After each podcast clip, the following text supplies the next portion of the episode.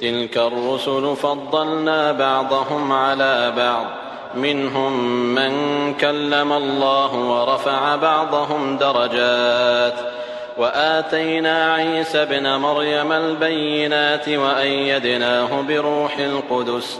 ولو شاء الله ما اقتتل الذين من بعدهم من بعد ما جاءتهم البينات ولكن اختلفوا. فمنهم من آمن ومنهم من كفر. ولو شاء الله ما اقتتلوا ولكن الله يفعل ما يريد. يا أيها الذين آمنوا أنفقوا مما رزقناكم من قبل أن يأتي يوم لا بيع فيه ولا خلة ولا شفاعة. والكافرون هم الظالمون. الله لا إله إلا هو الحي القيوم لا تأخذه سنة ولا نوم. له ما في السماوات وما في الأرض من ذا الذي يشفع عنده إلا بإذنه. يعلم ما بين أيديهم وما خلفهم. ولا يحيطون بشيء من علمه إلا بما شاء. وسع كرسيه السماوات والأرض ولا يئوده حفظهما وهو العلي العظيم. لا إكراه في الدين. قد تبين الرشد من الغي.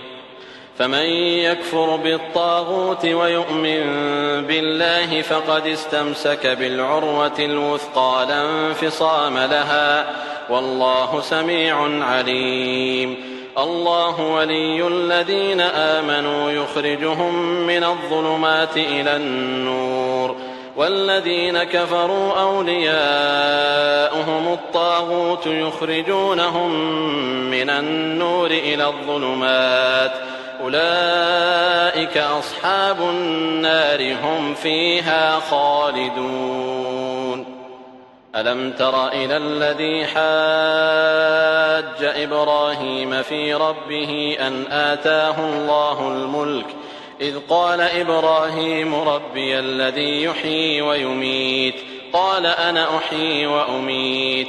قال إبراهيم فإن الله يأتي بالشمس من المشرق فأت بها من المغرب فبهت الذي كفر والله لا يهدي القوم الظالمين أو كالذي مر على قرية وهي خاوية على عروشها قال أنا يحيي هذه الله بعد موتها فأماته الله مئة عام ثم بعثه. قال كم لبثت؟ قال لبثت يوما أو بعض يوم. قال بل لبثت مئة عام فانظر إلى طعامك وشرابك لم يتسنه وانظر إلى حمارك ولنجعلك آية للناس. وانظر إلى العظام كيف ننشزها ثم نكسوها لحما. فلما تبين له قال أعلم أن الله على كل شيء قدير. وإذ قال إبراهيم رب أرني كيف تحيي الموتى. قال أولم تؤمن؟ قال بلى ولكن ليطمئن قلبي. قال فخذ أربعة من الطير فصرهن إليك ثم اجعل على كل جبل منهن جزءا ثم اجعل على كل جبل منهن جزءا ثم ادعهن يأتينك سعيا واعلم أن الله عزيز حكيم مثل الذين ينفقون أموالهم في سبيل الله كمثل حبة أنبتت سبع سنابل كمثل حبة أنبتت سبع سنابل في كل سنبلة مئة حبة. والله يضاعف لمن يشاء والله واسع عليم.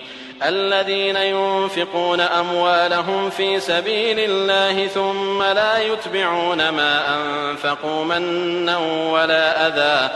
ثم لا يتبعون ما أنفقوا منا ولا أذى. لهم أجرهم عند ربهم لهم أجرهم عند ربهم ولا خوف عليهم ولا هم يحزنون.